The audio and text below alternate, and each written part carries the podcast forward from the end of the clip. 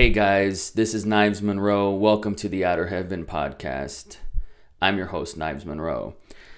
So we have a interesting show for you lined up today with Eric Echo. Now, um, Eric is a photographer, he's a filmmaker, and he's a musician.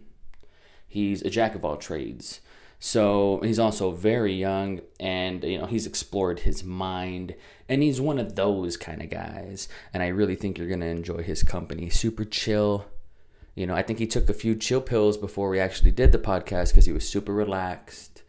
And uh, so stay tuned for that it's going to be really awesome. Now, I do want to just get to some business really quick before I get into the meat of this podcast. Um, the meat and potatoes and corn and green beans and uh, white gravy of the podcast, and with some lemonade, some pink lemonade of the podcast, right? And I don't know where that's where that went, but um, this episode, of course, is brought to you by Flashback.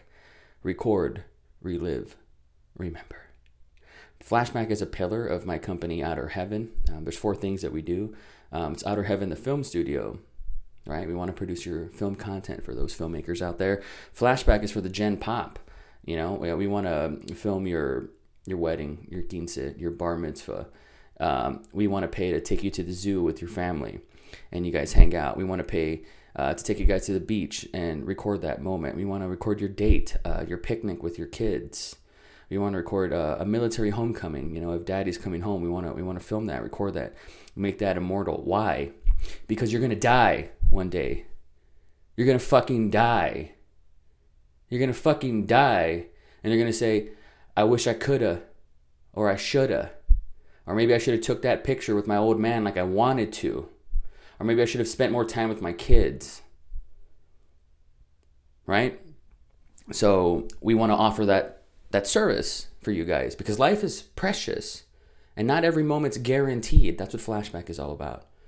Okay, it's actually immortalizing a feeling, a moment, a series of events, a sequence with the medium of cinema. Cinema is a dream language, and we want to capture that moment forever. Our third pillar for Outer Heaven is a zine, right? A zine, a newsletter, if you will, a digital magazine, uh, which we want to email to our email list to keep you guys updated on what the hell is going on with us. And our fourth pillar is Outer Heaven, the Knives Monroe podcast. So, this episode and all episodes are brought to you by Flashback and, of course, all of our Outer Heavens um, pillars. So, thank you for listening. Guys, I got a big rant in me. I got a big, you know, stream of consciousness that I want to get out there while the getting's good. But I'm going to save that for Monday. I'm going to save that for Monday's podcast. It's a big one. It's going to be one of the biggest, most important podcasts that I've ever done for a multitude of reasons. And this right here is just a pre-frame, a precursor, the preamble to that podcast. Okay? So stay tuned for Monday. I got something really special and important lined up for you, something that I have been working on for quite some time, something that, you know, uh, has been in the making for years, something that I've been really wanting to get off my chest and I've just been waiting for the right time to do that and the time is now. The time is Monday, and I want to get into that. What does it have to do with? It has to do with the RGV, the Rio Grande Valley, my home, or maybe my former home, right? So, guys, that is Monday, but today is not Monday. Today is Thursday, and today we're interviewing Eric Echo from the Rio Grande Valley. Now, you may find him anytime down 17th Street, he's probably playing with his band. You might find him anytime down the streets in downtown McAllen where he's filming with his crew. You might find him in McAllen or Wesco or anywhere where there's a skateboard park. And he might be skateboarding himself and he might be photographing the event. This guy's a jack of all trades and he was a very chill dude. So without further ado, this week's guest on the Outer Heaven Knives Monroe podcast is Eric Echo. You actually, uh, I haven't contacted anybody like to do the podcast. Yeah. Uh, fortunate enough, right now, people are contacting me, and I, I want to ride that wave for as long as I can. Yeah. Um, what was it about? I mean, what was it that interested you in the first place to to go on the show? Come closer. Well, cl- closer, Yeah, closer. Is it, is it really wide? What is it? No, it's, it's 50. It's a 50, Yeah, you're okay. Don't worry about that. You're a photographer, so you you know. Yeah, yeah. yeah, my profile about like right here. Yeah. Right? Um, you got a project? I like collaborating. Um, wanted to help you out. See what see what you know you can make of this, and uh, You say you wanted to help me out. yeah, yeah. That's unique. Uh, what what is it that you? What kind of value do you have to offer the podcast? I mean, here we are. We're, we're live. You know, uh, what kind of uh, value do you have to offer the podcast? Um, I mean, me and you both filmmakers, both artists. What do you know about me? Um, I know you're. I just know you're a filmmaker. Okay. um, real real brief history. You know what I mean? What I know about you. Um, I used to work for I think your cousin. You guys are the yes, yes, Silver. Yes, yeah. Yeah, Mhm. used to work with them, and um, Cool, cool. I w- I had seen some of your work. I had Uh-huh. edited some of your work. And Okay, you, sweet, You get to know somebody Uh-huh. when you edit their material, Mhm. and um, I did this one thing for Valley Native. It was for Was Biker the- Fest, Oh, the biker. Yes. and okay, the um, biker fest, yeah. and I could tell who I could tell when you were behind the camera, big time. Uh-huh. And I was like, Silver, like, why isn't this guy working full time here? This Uh-huh. shit is bananas. Mhm. And he's like, oh, you know, he's just kind of, well, anytime I need him, I'll, I'll call him. And I'm like, this guy should be your full time guy because I, I got to cut your material and um, that video. All the best shots are. I, I know that you were behind the camera, and there was a there was a presence, there was a sense behind it. So that was my first impression of you. I had seen you. Uh, I had seen your work uh, when somebody had told me Eric Echo, and I was like, that sounds vaguely familiar. Let me look at this guy up. We were already friends on Facebook. I was like, what? How did that happen? And then my girlfriend was a PA at, a, Yeah, a yeah, student film in UTPA, and she told me about you and that you acted, and I was like, okay, so this guy is a photographer, he's a filmmaker, he's an actor. This guy does many different things. I was like, this guy's really interesting. You are someone that eventually I would have had on the podcast for sure. Um, I was fortunate enough that you reached out and you wanted to be on this. Um, I look at that kind of like, okay, I got to be doing something right if people look at this as some sort of platform for themselves, anyways. Um, so tell me more about uh, you know what your whole deal is. Um, how old are you? Um, 24. 24. You're still pretty young. You going to school? Uh, just graduated actually. Oh, that's great. What, what, did you? Uh, what was My your major? film. Film. Yeah, theater. Well, technically the Bachelor's. theater. Yes. Yeah. Wow, that's cool. How, how was the the institution? Um, the, for me, it was more about collaboration and connections more than technical because I mean you can learn anything yourself really. Mm-hmm. The the internet has everything. How how how was the institution? How was college for connections and people? It was great. It, it got you out of your shell. I, I- at first, I was very nervous. I didn't I didn't know anybody, and um, they force you to sort of you know get in there and collaborate with people that you don't know, and it was good. You know, he made a lot of friends, and I'm I'm still working with them today, and I'm glad. You know, I made those connections, and I, I see sometimes online that um, you go out of town. yeah, You know people out there? Yeah. Um, recently, I went to Austin and shot this music video uh, for this band Telenovela. Mm-hmm. They're actually coming down here pretty soon in uh? September. Yeah, yeah. Cool, cool. And I'm, I'm talking to the promoter. I forgot your name, but I want to play with them. Um, You're a but I- I sh- as well? Yeah, yeah. What do you play? Um, I sing, I play guitar, drums, whatever. Really? Yeah, um, but mostly sing. That's that's probably what I'm better at performing. I, I, I can't really you know play guitar. It's your, perform. you know, you have your hand in many different cookie jars, which is pretty cool. Um, I've always envied those types of people. I'll be honest. I have a friend who's a master guitar Mm-hmm. guitarist. You know, shout out to Guillen. This guy, I met him when we were freshmen, and I was just completely intimidated by him, enamored. You know, got all the girls' attention, all that stuff. the best part is, you know, if you're a photographer or a filmmaker, you know, I tell people I'm a filmmaker. They have to like buy my movie or go online to watch it. it takes a Yeah, long time to impress somebody. But if you're a guitarist, you can literally panhandle outside and make money, and you can impress people, you know, because you're the instrument. And Yeah, I, I've always liked that. Um, out of all these different hats that you wear, which one would you say primarily is your identity, if you had to pick one? identity. That that's hard. That's something we're all still trying to figure out. you You're still working through that. Yeah, yeah. I mean, I started off as a skateboarder, and then I got into film. I didn't want to presume. I have seen your your skateboarding photography. Oh, okay, okay, yeah, yeah. yeah. But I didn't want to uh, uh, assume that you actually did a skateboarding stuff too. Yeah, well, that that's how I got into film actually. Mm. Um, you know, as a skateboarder, you want to watch and see as much as you can. So Is that your favorite hat to wear? Um, as I'm getting older and um, not skating as much, you know, it's it's slowly drifting away. But I still go back every now and then to to shoot my friends because now they're they're blowing up and I want to support them and, and get photos out for them and stuff. But uh, physically, not really. But emotionally, spiritually, yeah. I love skateboarding. Did That- you- That is my that is my like It takes its my roots. Skateboarding. Yeah, yeah, but how, do, how does a Rodney Mullen? Uh, this guy's like what forty now. How does he still do this? It, it's timeless. It's it's something that keeps you young forever. Mm. Skateboarding, it's awesome. Um, but if you don't do it for a while, you know your body forgets, but your mind still thinks you can do it. Mhm. And every time I go out, I'm like, yeah, I can still do these tricks and stuff. And then, you know, the next couple days, I'm like, oh fuck, like hmm my body didn't remember. Mhm. but um, that's how I got. That's how I got into film. Watching all those skate videos, I got one of those cameras with the fisheye lens, and um, started making my own little short films with my friends and our skateboarding. And then I was like, you know what? I'll, I'll study film. I really love doing it. I think I'm good at it, so why not? And got into doing short films, which is started off as class projects. I had never done a short film until they required us to do it.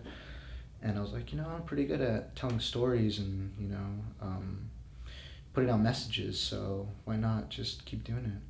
And um, that was just another medium, you know. As an artist, I'm sure you know, we see things as mediums, you know. You just put it out music, film, photography, whatever. It's a medium. You tell a story. Mhm.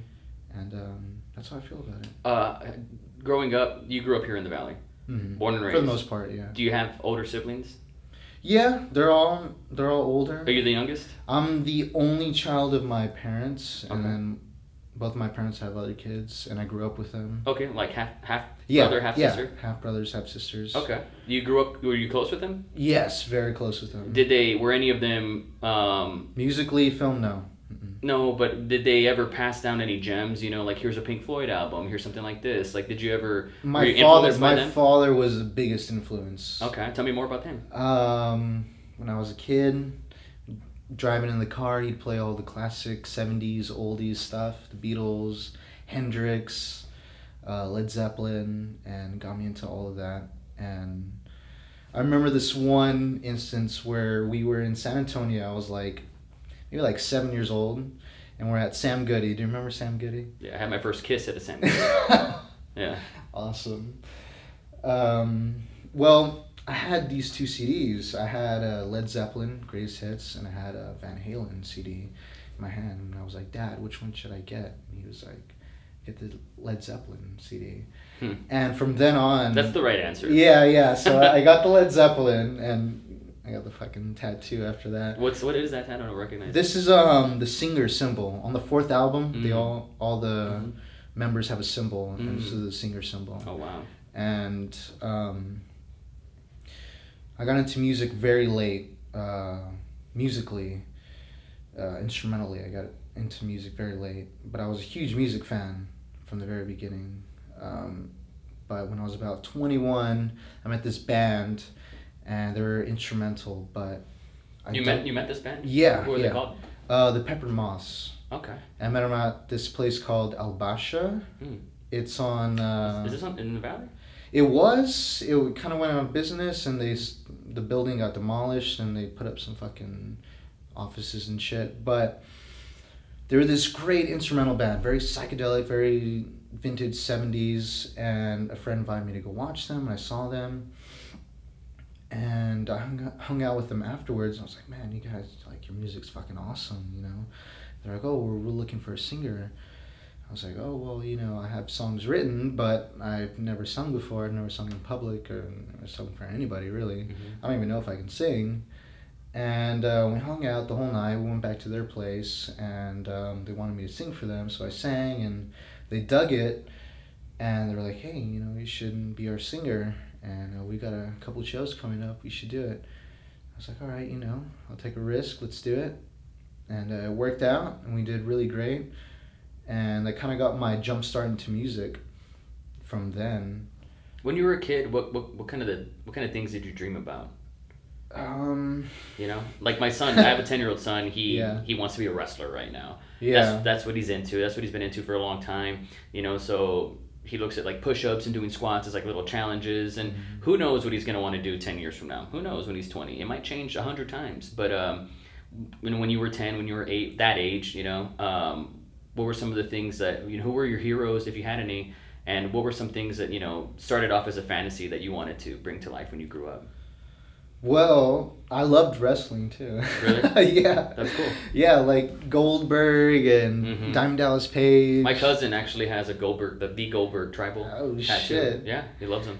Yeah, yeah. When I was a kid, man, I loved that shit. I would play that, play. I forgot what game it was, but it was on the N sixty four, No mercy. and probably, Yeah. probably, and it had the little the stuffed animal, and you'd fucking bend his arm, and he'd fucking be like, ouch, and you fucking pin him down, Yeah. and the referee would call out or something like that. But yeah, the Hulk and Goldberg and Diamond Dallas Page and uh, what's his name, uh, Rey Mysterio. That was probably my favorite. You look like a big Sting guy.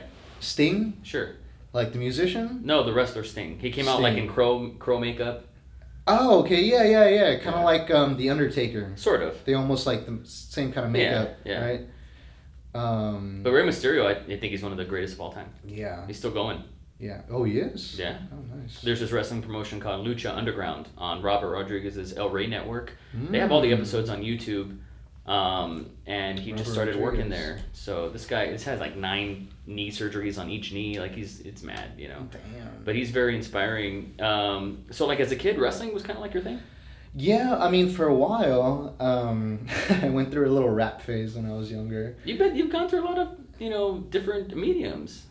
Yeah, I mean, we all try and. I, I always project and I assume that like you know the if I talk to an actor, Uh-huh. usually that was their thing very early on, or they wanted to be a mime or something in that field, Yeah. you know, and or like a stand up, they associated with stand up comedy Yeah. kind of right out the gate. You know, you're very you're like a chameleon. You know, you kind of are into many different things.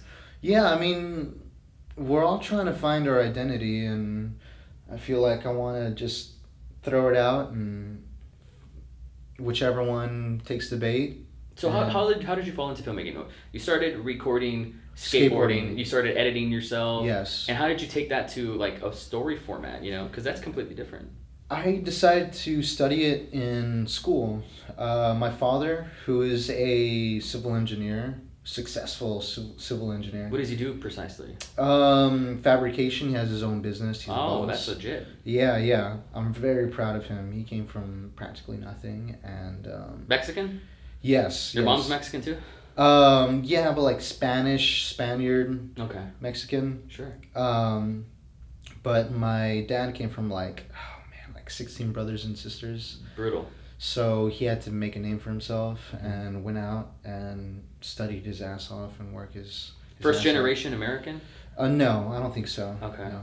Maybe like second or third. Okay. But he worked as a civil engineer, went to school, married very young. He had kids very young, so you know he struggled a lot, and um, started his own business, and he's very successful now. So he wanted me to become an engineer too, and I studied that for a bit, but the more I studied it, the more anxiety I got because Kind I of in over your head sort of thing?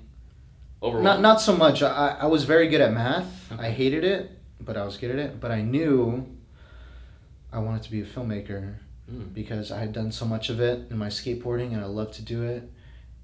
And I knew I would see myself in the future sitting at my desk saying, Why didn't I follow my dreams? Mhm. So, you know, I had to break it to him back, look, Dad. I want to be a filmmaker. I, I, I can't I can't do this. I, as much as I respect you and How love you, you? This is my freshman year in college. Like 19 maybe? Yeah, yeah, Okay. nineteen. Mhm. I, I couldn't do it. It was like half halfway into the semester. I was like Oh, wow. backing out. I was like, Dad, I can't do this. Like How did he take it? he he's a very open, accepting person. So he was like, okay, son, you know, this is what you want to do, and I support you. He supported. He has supported me through everything. And what does he What does he think now that you've graduated? He's very proud. That's great. You know, every every every parent should be proud. Does he watch your stuff? Should be, not always, but does he watch your stuff? watch my stuff? Sure. Oh yeah, definitely. Yeah, yeah, Yeah. Even the most uncomfortable things to watch. Like what? um, I uh, won best film at this um, DCFI. Hmm. Um, How long has that been around? Um, for about two years. It's still very new, right? Two years, yes. Okay, yeah. cool. So I won the very first one, and it was a film about this heroin addicted couple who overdose and go to like this utopia heaven together. But you know, you don't want to show your parents sort of drug, you know, influenced stuff. So what they think of it? Um, he he was impressed, you know, because You directed it. yeah, I That's directed cool. it, shot it, edited everything, produced Cool. it. That's the only way. Uh, yeah, yeah, indie filmmaking. Yeah. Uh, you know how it goes. Did you ever see the movie Candy with Heath Ledger? Yes. Okay, Candy. yeah, I think that one he plays like a maybe crystal meth addict. I think. Yeah. And uh, It's. I think it's heroin. Heroin. yeah, I think it was Yeah. heroin, and and uh, I forgot the the actress. I can't remember her name. She came out in Sucker Punch. Um, I don't know if you maybe were influenced by other drug movies. Um, I had seen. I had seen a little bit of that when I was like in high school, but I don't. I don't remember too much of it. But Requiem for a Dream was Mhm. something that was like an underlying influence. Mhm. It wasn't like directly influenced, like oh, I'm gonna do redo the scene or anything like that. How old were you when you saw that movie? Oh man, I saw it at my friend Lucy's house. I must have been eighteen, maybe 17 hmm But it was the most depressing film I'd ever seen in my life. What was impressive about it?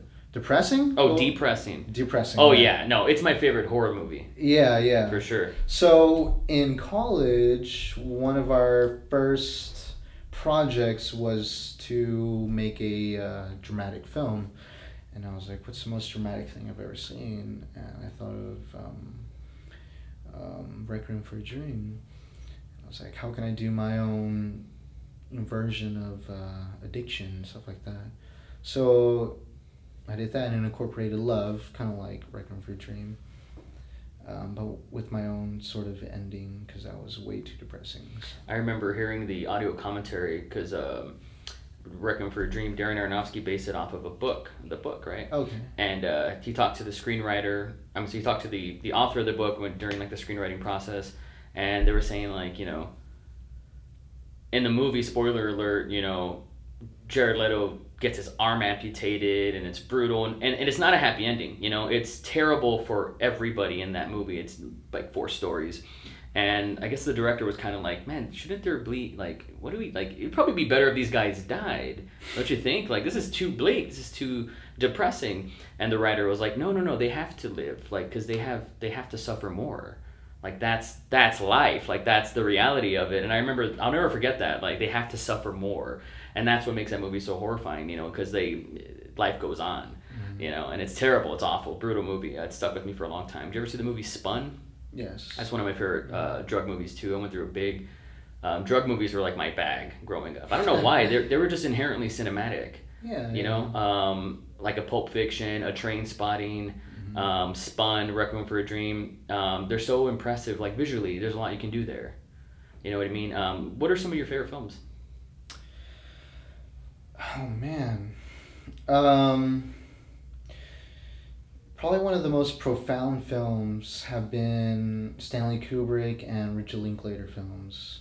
mm-hmm. Those like Clockwork Orange, Waking Life. i love waking life Oh yeah, it's one of my favorite movies ever I'm, I actually um, worked with his daughter recently, oh what's her name Lorelei. lorelei yeah Mhm.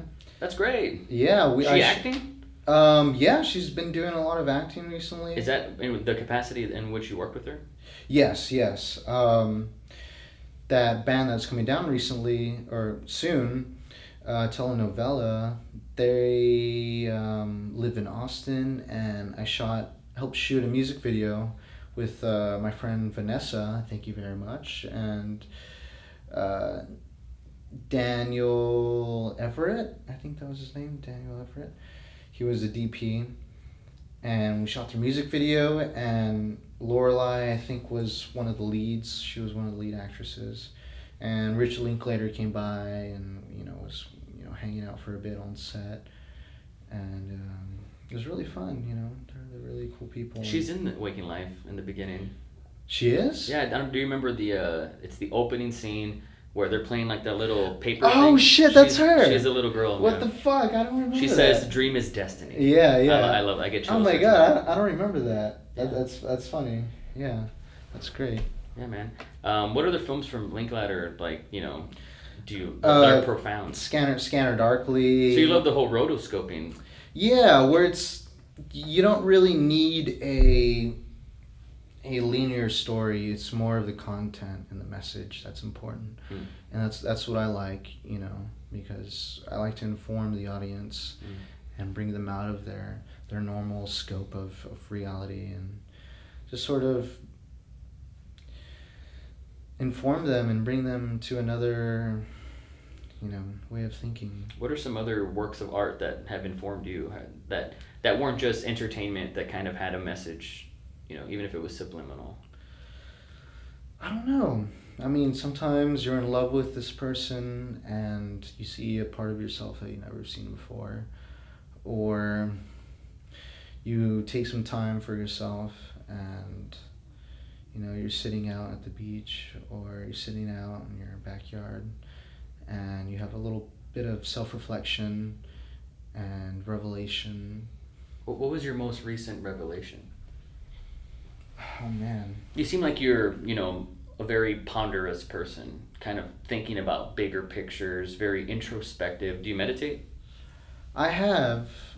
Um, I had this one girlfriend who got me into that, uh, but it, it was kind of hard for me to sort of silence my thoughts and and vibe on you know one central idea or energy. It, was very hard for me, but tried it. Meditation didn't really work, but playing music is sort of my form of meditation Mm. because I focus on what I'm playing and I, I zone out and I I get into this realm of just infinity everything's possible and Do you do a lot of drugs? um I've, I've experimented What are like what with what mushrooms, LSD, yeah yeah I things mean, more psychotropic? yeah yeah exactly yeah entheogens and stuff Wh- like What's that? I've that never heard of that. um spiritual things peyote Have you ever done peyote? Um, I might have to keep this PG for my for my family because I know they're gonna Okay. find this. Are they? Do they go? Do They, they, they Google you? probably will. They Okay. probably will Okay, this. so But- but you pleading the fifth there? I've I've experimented plenty. It's a tunnel that is always fascinating me, fascinating to me to go down. But know? it it all it all comes to the same conclusion that you are the maker of your own life, Mhm. and it's your responsibility. yes, You're the cause of your very existential. Yeah. sure. and you create your own reality and it- Could, it- could you walk me through a you know time you you know took something organic uh-huh. and and you you came out on the other side more self-aware or something of that sort? Could you walk me through a trip maybe? um A trip down memory lane, ladies and gentlemen. s- sometimes it, it's a lot more visual than it is spoken but you know in those times your filters are sort of released and lowered and you're able to intake more of your surroundings and life and reality. And you don't take it in a sort of in a funnel where it's just survival you know? You, you're able to appreciate the little things and the details and stuff like that. Mm. And that's when you realize that you know you're more important than what's than everything else that's going on. You need to put yourself first and how you're feeling than the external um, pressure and all that.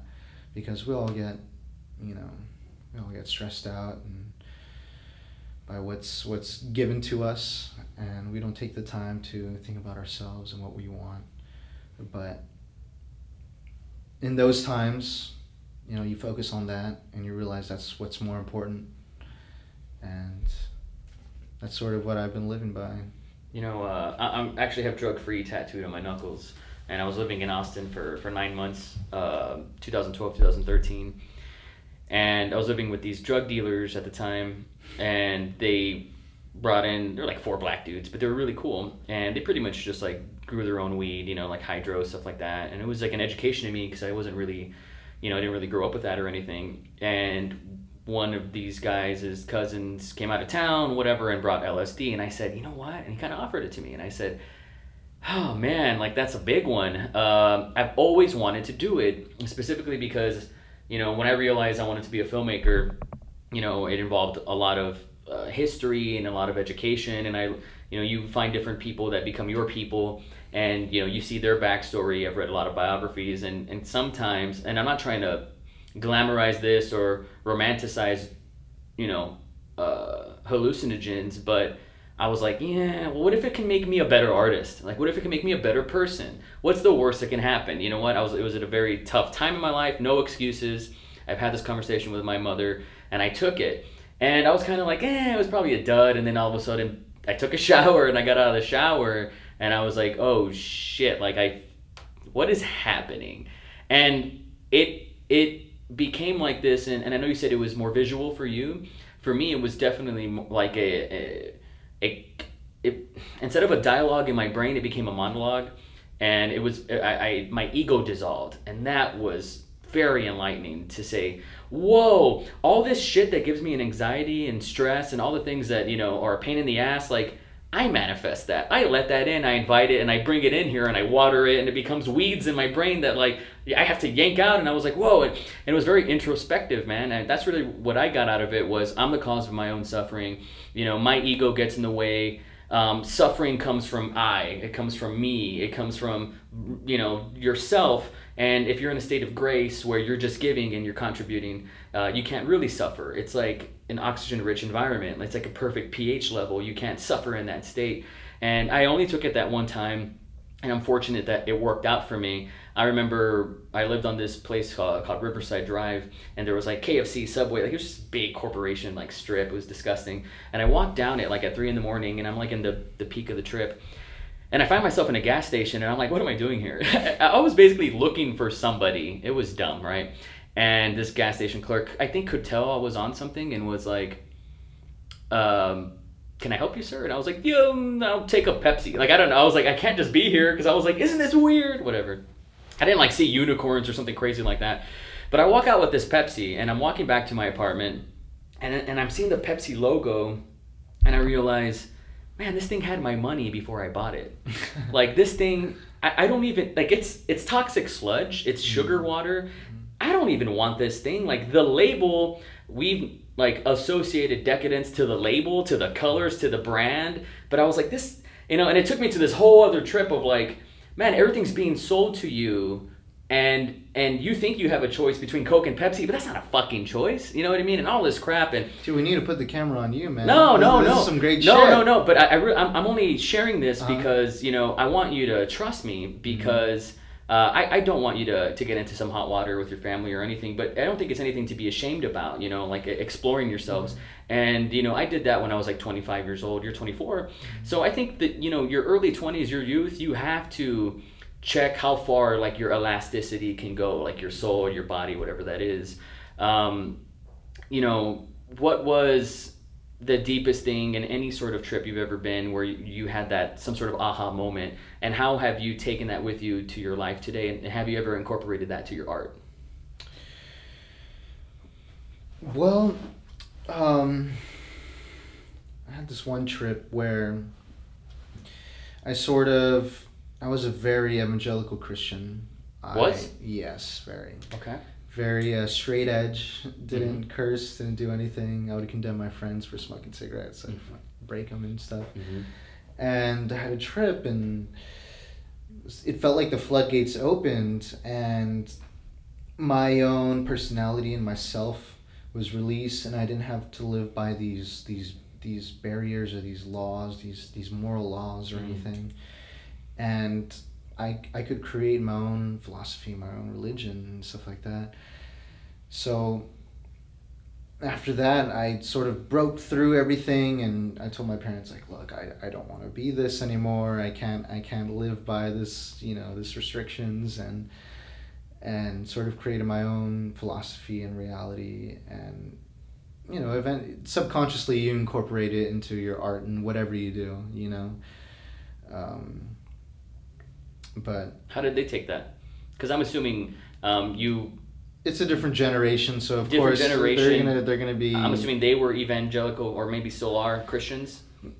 Or was that your my, own my father was a bit more loose. My mom was a bit more tight. And um, I was living with my father at the time, so he he was a little okay with it. But, um, you know, I mean, he's he's supported me through everything, and you seem like you're doing all right yeah, yeah. You- for, for now. Would you, would, I think you're going to be okay. Uh, do you have a day job? yeah, well, I do. Uh, I do gigs, weddings, stuff like that. Oh, like videography. Yeah, yeah, videography. That's cool. How, how does that work out for you? It's good. It's good. Um, except for the editing, I hate. I hate editing. Why not? It's well, if it's not my footage, Mm. Um, it's a drag. You mean like Photoshop or video editing? Um, video, video. Okay. Yeah, yeah, video editing. Um, I've been doing that for weddings for a bit now, um, but I still help Silver and do other things. Sometimes I'll like teach um, lessons and stuff like that. You know, whatever, just little gigs and, and play music and, Oh, that's and cool. do shows and stuff. Well, where you're living right now? I know you said McAllen, but Mm-hmm. still, still with dad. Yeah, yeah, he's like my best friend. Really, we Really? hang out, we watch fights, we drink beers, and Oh, how fun! No. I never had that. he's got a very young soul. yeah, it sounds like him. He's the guy that introduced you to Zep. Yeah, yeah. Well, a lot more than that, but um, but yeah, he's like my best friend. He's uh, he's very young at heart, but he's got a, you know, a strong personality. So one of the big re- recurring themes of this podcast I've noticed, um, you and everybody else that I've talked to so far have said, you know, they were doing something that they didn't love, whether if that was being a fry cook, whether if that was going to school for a degree that they didn't love, being a teacher, whatever it was, and they realized I have to do something that I love, and I think that is something I don't take for granted. But it seems like with artists, um, more often than not, we're asked to conform, and then we realize that's not me. Um, what has your I mean that's been one of the recurring themes. Another one has been, you know, with the RGV, the current state of the arts. It's growing. Yeah. I've seen it grow in the past year, probably more so than I ever have back, Mhm. you know, since like the glory days of early 2000s maybe. Um, where do you fit with the scene? Do you have like your own group of people? Um, what is, you know, what is that? Is, is there a collaboration? What is that like? Uh, do you guys grow together? Is it kind of just everybody's just an independent party? What has your experience been like? You know, the more exposure you get with the Rio Grande Valley, the more feedback you get as well. What has that been like for you? I will answer that. I actually need to go to the restroom really bad. Okay, now. cool. So we'll where we left off was the current state of the RGV when it comes to the arts, and when it comes to you know my girlfriend has always told me you have to find your people, Mhm. and that's been hard for me. Um, you know, personally speaking, I looked for a long time for what what I refer to as the Godfather. You know, if you've ever seen the movie, you know uh, Don Corleone, Marlon Brando. In part two, they do a flashback. It's Robert De Niro. He was the Godfather. You know, not just for his relatives, but for people in his apartment, you know, if somebody needed a job, if somebody needed a loaf of bread, he'd hook them up, you know, and it was kind of like a "I'll take care of you" sort of thing. I was looking for that person. I wanted to be an, an apprentice for that person, you know, and um, it was actually after working with Valley Native I realized I, it's got to be me. Like I, I got to be the change that I want to see. I got to be my own boss. Um, you know, I would talk about people like, "Hey, you guys should do a podcast," and then after a while, I was like, "No one want. I'm just gonna do it." You know what I mean? Yeah. That's how I started. You know. Um, doing everything that I wanted to do, see things that I wanted to see. I was waiting for one person that was doing it. I was trying to find the Godfather, and I realized I had to become that, or at least perform those actions anyway. And that's been my experience down here. Uh, what has your expectations been like? What has your experience been like? And how does it affect you, or or not? What you said is very true. When I first got into music, the kind of things that, um, the kind of style and genre that uh, me and my friends were doing was not very popular here yet. so what we had to do was create our own scene. We, you know, had reached out per, to promoters and stuff, but there weren't any other bands that sort of sound like us that we could fit in with.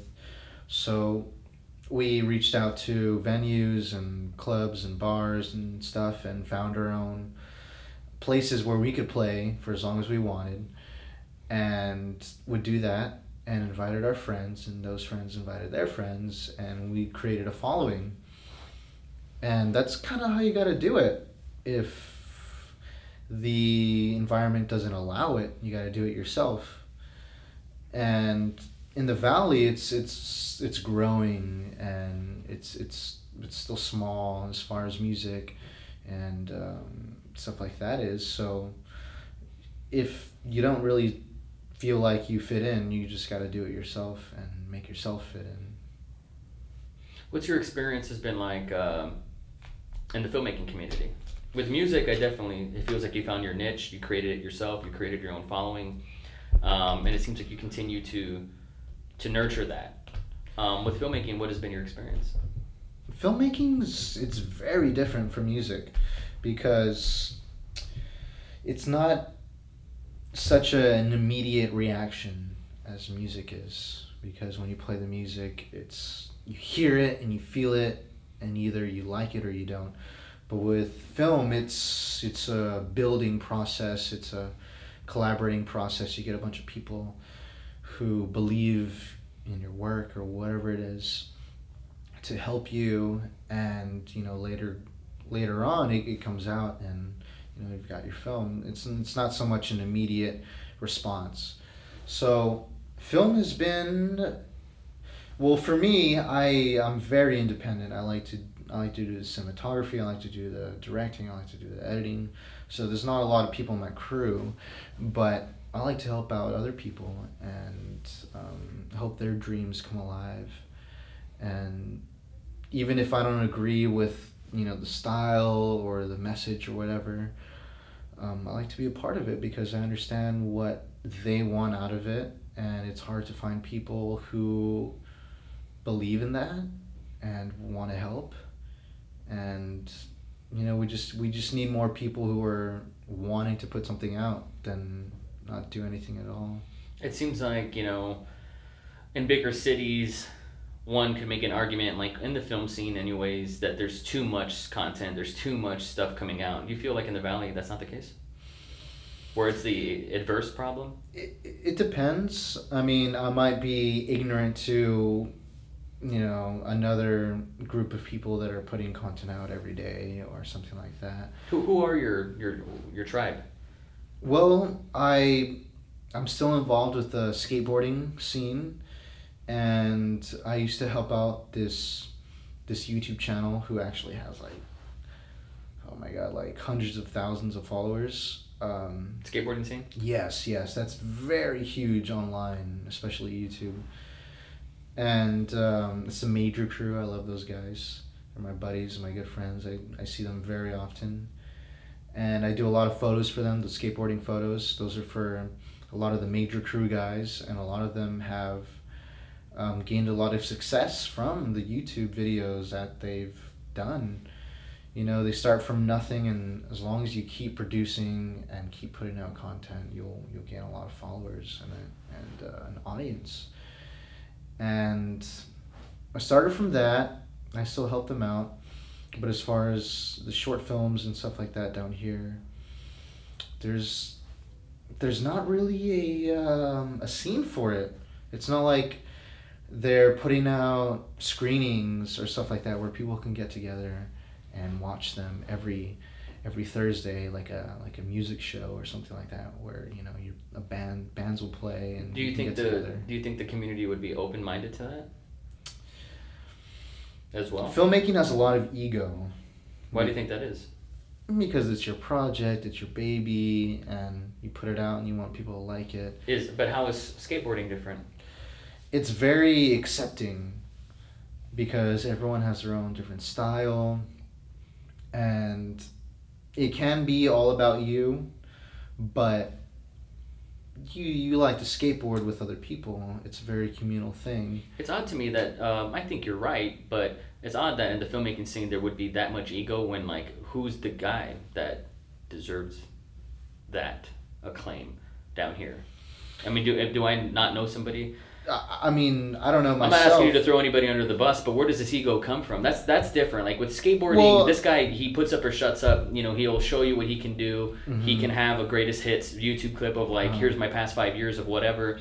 In the filmmaking scene, you know, where why why would anybody have that audacity? That's odd. It should be far more humbling. It, it, it should, but you know, we all have our our dreams and our ideas, and we put them into our films, and we we feel like they're, you know, important, and we want a sort of reaction from them, and if we don't get it, then, you know, it's it's sort of, you know, like what you know, what did I do wrong? Who's doing it better? You know, what should I look for? Um, but I just I just really haven't found the the film culture down here yet. Mhm. That's why we sort of started the DCFI Film Festival to bring more people into. When you say who's we, who who is we? um, a lot of the uh, the class of filmmakers that I uh, went to school with, um, this guy uh, Eduardo Gamba, he was the sort of founder and president of the uh, Directors Film Club Initiative uh, Film Club, Mhm. and from there we started the DCFI Fest- Film Festival. Just Is, to is, is that for college students specifically? the club started from college, but we made the film festival open to anybody. We've had international submissions, local submissions, and it doesn't really matter. We just want to bring more film content to the valley to show people that you know we have a voice, and if you have your own voice, you can bring it to us, and we'll project it out. there and was it? How, I mean, how, how is it fared? It's done about. It's done maybe two festivals. Three. We've done Oh, three. three. We do great. one every. Um, we do two a year. We do two film festivals a year, um, focusing on you know college students who are doing semesters and stuff like that.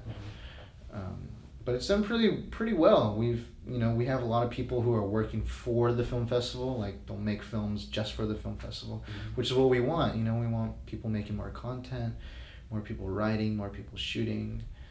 And it's it's it's good for young filmmakers something to make their films worth it you know? Mhm. because a lot of the times we'll make them and we'll have an audience of you know It's a very expensive medium.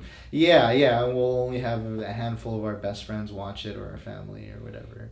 And we want to be rewarded for it sometimes you know? We want to we want to be recognized and appreciated for what we do Well, I mean, uh, when, when you say you want to be recognized, uh, I, I, I often feel significance is is a huge component with with artists. They want to be like, this is me. This is immortality. This is whether if you're a poet, a guitarist, a filmmaker, a skateboarder. You know, even if you're an athlete, significance is a, is, is a huge deal. It's competitive by nature. You know, they want to be champions. I mean, what are some some goals that you have that would make you feel significant? That makes you be like, mm, I accomplished that next goal. Well, you'll always have that one goal you want to achieve, and then once you achieve that, you want to achieve something greater and bigger. Um, but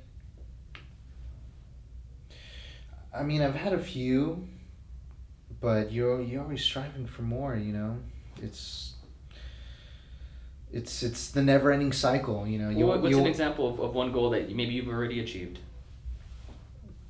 Well. I mean, getting the- your degree is a big deal. Yeah, yeah. I mean, I did that. It was more of discipline than you know artistry. But the the first DCFI Film Festival, we had, um, what was his name? Uh, Valente from the George Lopez show. He was an alumni from uh, Pan Am. We had him as one of the main judges. I had submitted a couple films to the film festival just for fun.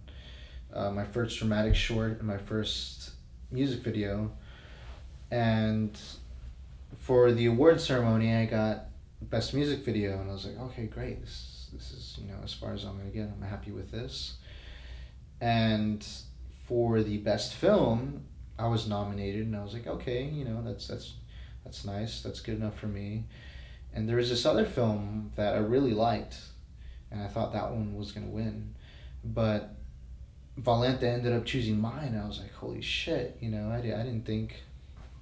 I didn't think I, it was that great, you know. I was it was a like a one man crew. I did it myself. It was my first dramatic film, but that was this sort of enlightening achievement. Like, hey, you know what? I can I can do something from this. You know, if if he recognizes something good in my in my material, then you know I think I might have something here.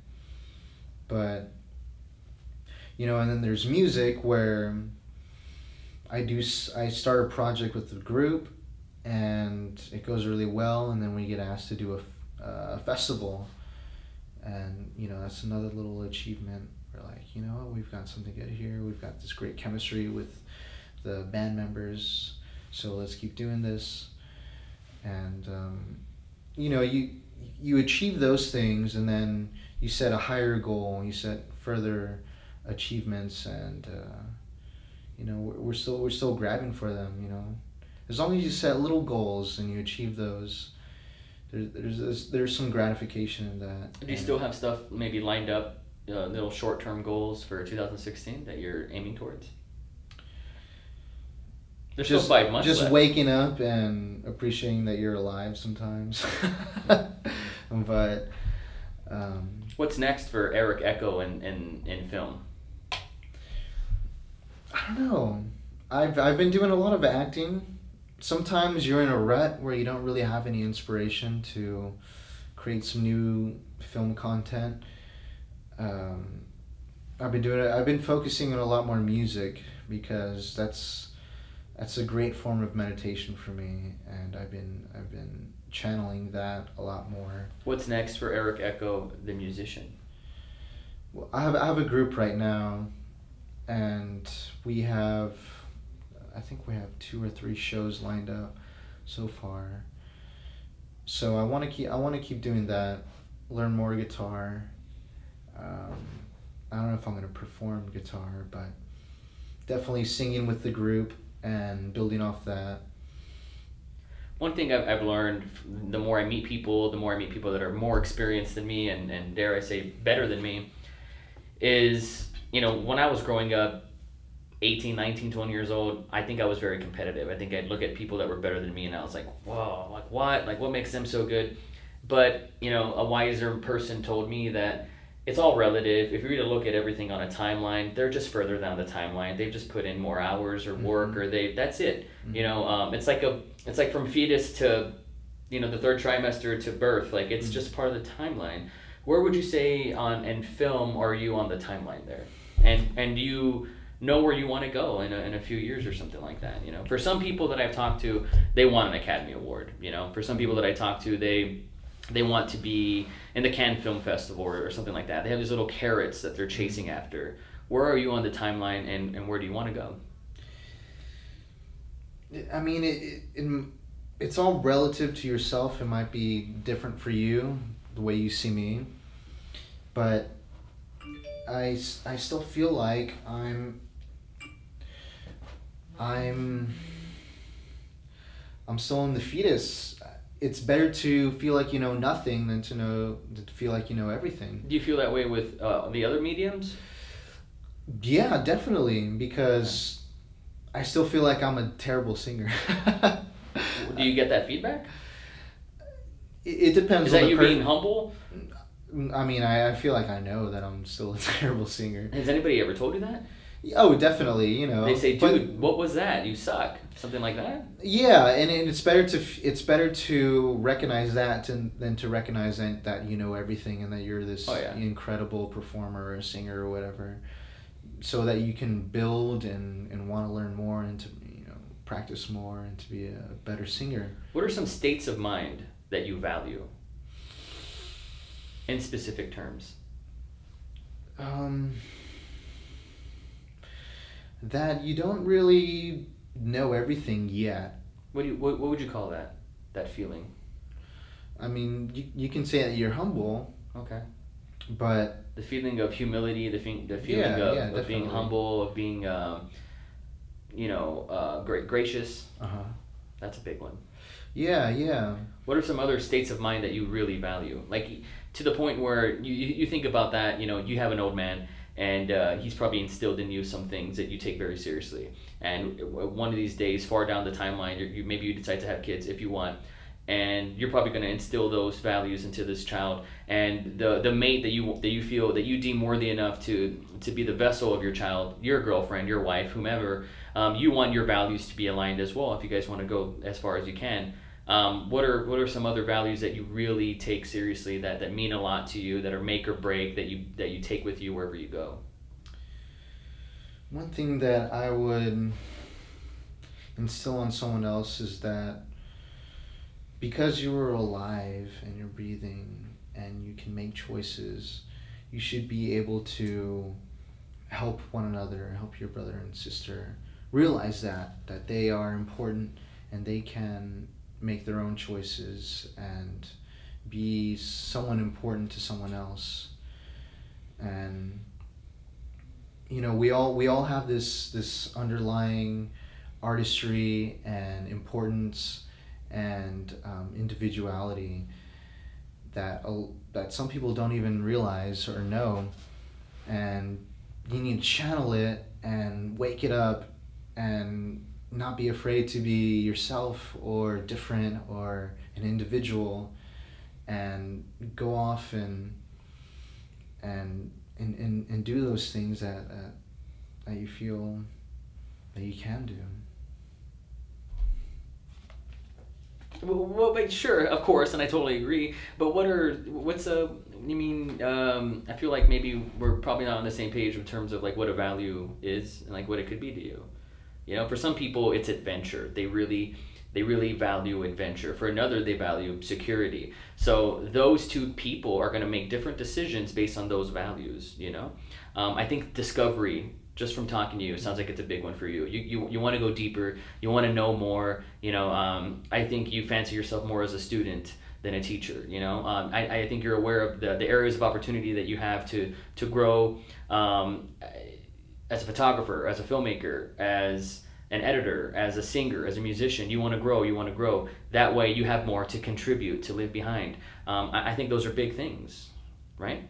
Um, when, you when you look for a, a, a, girl or a dude, whatever you're into, what are some things that you're like, hmm, I'm really turned on about that person because they, they, ex- they extrude that, you know, that thing that like I really value and care about in life. You know what I mean? Um, I mean, someone who knows who they are, know, knows where they're going, and someone that that can teach some something to someone else. That's got a lot of um, value in themselves. Um, but at the same time, I'm I'm still trying to figure it out. I'm still trying to see where I'm going. I'm, I'm throwing my, my reel out in different ponds and and and seeing where which one takes the bait. I think that's a beautiful place where you're at. You know, um, I kind of felt uh, that I'm definitely projecting a lot, and I'm sorry if I am. It's it's because um, that was definitely me for 16 years from like right out the womb to 16 i was like i don't know who my people are. I don't even know what i want to do. I was kind of aimless lost um, until i realized oh i'm a filmmaker. That makes a lot of sense. That explains why i blah blah blah blah blah. And with that came a burden and it also came like kind of like instructions of like okay you have a long road ahead so you need to educate yourself. You need to read these books. You need to see over ten thousand films and all this other stuff. So I could feel like I could hang and be one of the boys. That was very important to me. So I, I kind of I I knew what the road was ahead, and I traveled down that road. I still travel down that road, and it's it's been fun, and I've met a lot of interesting people along the way. I've achieved some goals, and and uh, after that, it was kind of like, is this all there is? What's next for me? And I had to create new goals. And uh, one thing that's that's really turned me on lately, uh, and this is very personal, when I was 16, which was 12 years ago, um, 2004, filmmaker like nobody was calling themselves a filmmaker, so it was a big deal. That word had meaning, and um, I don't want to go on a trip or anything right now, but I'm very passionate about this. Um, now everybody's a filmmaker, and that word has lost its meaning. Like like like the commercialization of the word love like it doesn't mean as much as it used to and i value that you know i've made four feature films myself you know i've done some shorts i just did like my first short this year and it was fun, and I love it. And I don't think I'm a master by any means. Um, I'm the big, I'm the harshest critic of my work.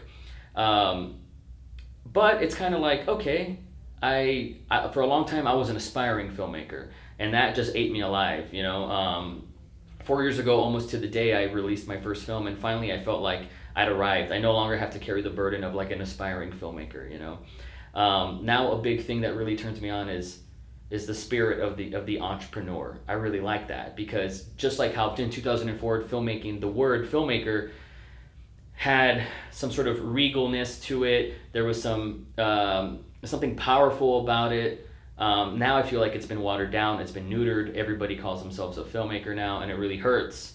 Um, and I'm fine with the technology being accessible. I'm fine with somebody buying a GoPro and then they go, they do that and they do something new with it. That's great. They are a filmmaker, you know. They are the dreamers of the dream. They are the music makers, and I appreciate that. Um, but there's something different about.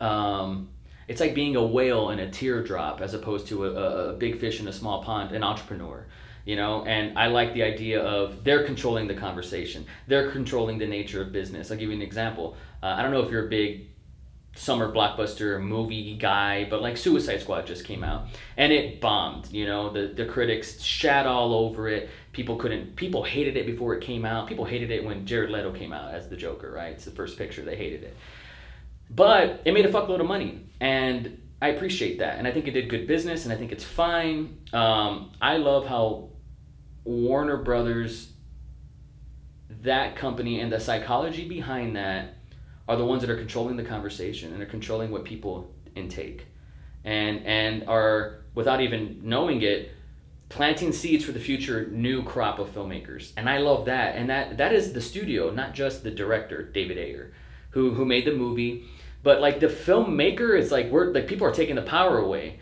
you know but the entrepreneur the businessman like they're the ones that actually are leaving behind a legacy. And if you're like a, if you're a, a stanley kubrick or if you're a steven spielberg now you can produce other people's films. So if somebody says you know quentin tarantino presents you're like oh i care. You know what i mean? And that is something that has really interested me um, lately. Um, and so i take the word filmmaker very seriously and i guess i just want to impart to you you know, you seem like a jack of all trades, and I'm jealous of that because I was just, I'm just a dude that knows how to do one thing, and I, it takes me ten years to figure out something new. You know, uh, I'm still on that process. Um, you know, you, a skateboarder, man, that that that is incredible. Uh, I, I see people skateboarding in Dana. You know, they go from one place to another, and I'm like, that's the best way to fucking travel. If I could do that, that's the way I would do it. Um, I I know this photographer in Dana. Um, who takes beautiful stills of, of skateboarders. And, and he makes me appreciate that subculture even more so. He's an adrenaline junkie. Um, so i admire what you do and i've seen it in your work. Uh, you know you leave fingerprints on your work whether if you mean to or not. And i knew what an eric echo shot was before i had met you. You're doing something right you know uh, in acting i haven't seen you you do that. But the fact that you can do that you have big grapefruits, man. You have big balls, and you're able to put on all these hats. I would love to be able to go to an open mic and, and have a conversation with the crowd. I can't do that. I'm, I'd rather film somebody else. You know what I mean? That's me. So, you know, you have your hands in a lot of jars. You're able to wear a lot of hats. You can do it all. Um, I want to know what you're really after. That's important to me. What, what are you really after? You know what I mean? Because when you know what that is, you know, okay, I can put all my resources there because I'm going to be getting this out of it, you know? Um, so for some people, that's a teacher. They really care about, you know, um, getting people to understand point A to point B. Or they really want to educate someone, or they really want to, you know, make somebody else's dream come true. For some actors, you know, um, they're like, hey, the director tells me what to do, and I'm just a slave for them, you know what I mean? And I'm like, whoa, they, they know what they're really after, you know what I mean? Um, what is it? That that that drives you. I know self discovery is huge. You seem like a very chill dude. You seem very zen and down to earth. Um, what is something that you can't live without? Um, I want to know what you're really after as an artist. Well, as an artist, you you see these sort of um, different hobbies and stuff like that as mediums. You want to be able to tell a story through a, a different platform. So you see film and you can tell these elaborate stories with subtle messages and stuff like that and visuals and sounds and and and editing and there's just so many ways to tell a story and through music it's it's all audio and when it's a performance it's visual and audio so for me there's it's just a different medium a different way to get my message out What's your message? it, it, it, Do you know it, what your it, de- it is? depends Okay. so, sometimes it's emotional sometimes it's political sometimes it's love sometimes it's you know hate it, it all depends you know your emotions vary through the day and sometimes you write this and you mean this you know you write a script about falling in love with someone and meeting this Well, what is person your what, what is the uh, the the message behind your musical expression? In, in terms of your genre, in terms of maybe lyrical content. it, it depends on the song it depends on how i'm feeling at the time. A lot of a lot of the times we improvise our music we'll be playing a song that we've all rehearsed and in the middle we'll leave it for improvisation. And the guitar player will go off and do a solo and the drummer will go off and the bass player will go off and i'll improvise on lyrics and i'll probably talk about something that's been on my mind you know maybe a girl or or some political thing or or some social thing or you know just whatever i'm feeling you know? So it, so it all varies. There's not just this one thing that i'm trying to say or that i'm after. I'm sort of like a reflection of my my environment and, and my- It sounds like you you genuinely enjoy being alive and in the moment. I, f- I feel like everybody should Everybody should. and and a lot of people that- are on zombie autopilot. that's kind of what I try to put out there. You know, it's it's okay to you know just accept it and and regurgitate how you're feeling and what you're accepting and receiving and putting out. And don't be afraid to channel it and let go and let everyone see who you really are. And you know, if they accept it, then then great. If not, then you know, fuck them. Fuck 'em. Um, I, I- I'll, I'll leave it with this, man. Um, what, how old were you when you were still in uh, a self-professed evangelical Christian?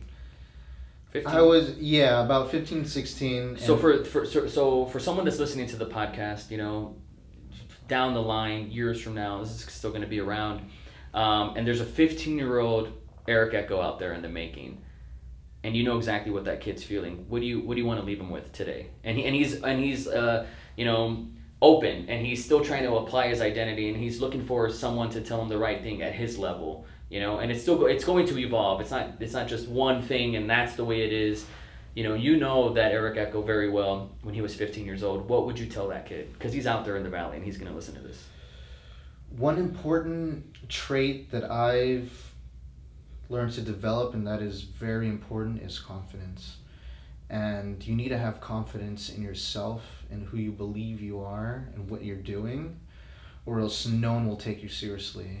Or believe in what you're doing. If you want if you want someone to help you out on something, a project or a film or or a song or whatever, you got to have confidence in yourself or else they won't trust you. They won't believe in, in, in what you're doing is passionate. And wh- whoever you are and whatever you're feeling, you gotta have confidence in whatever you're doing.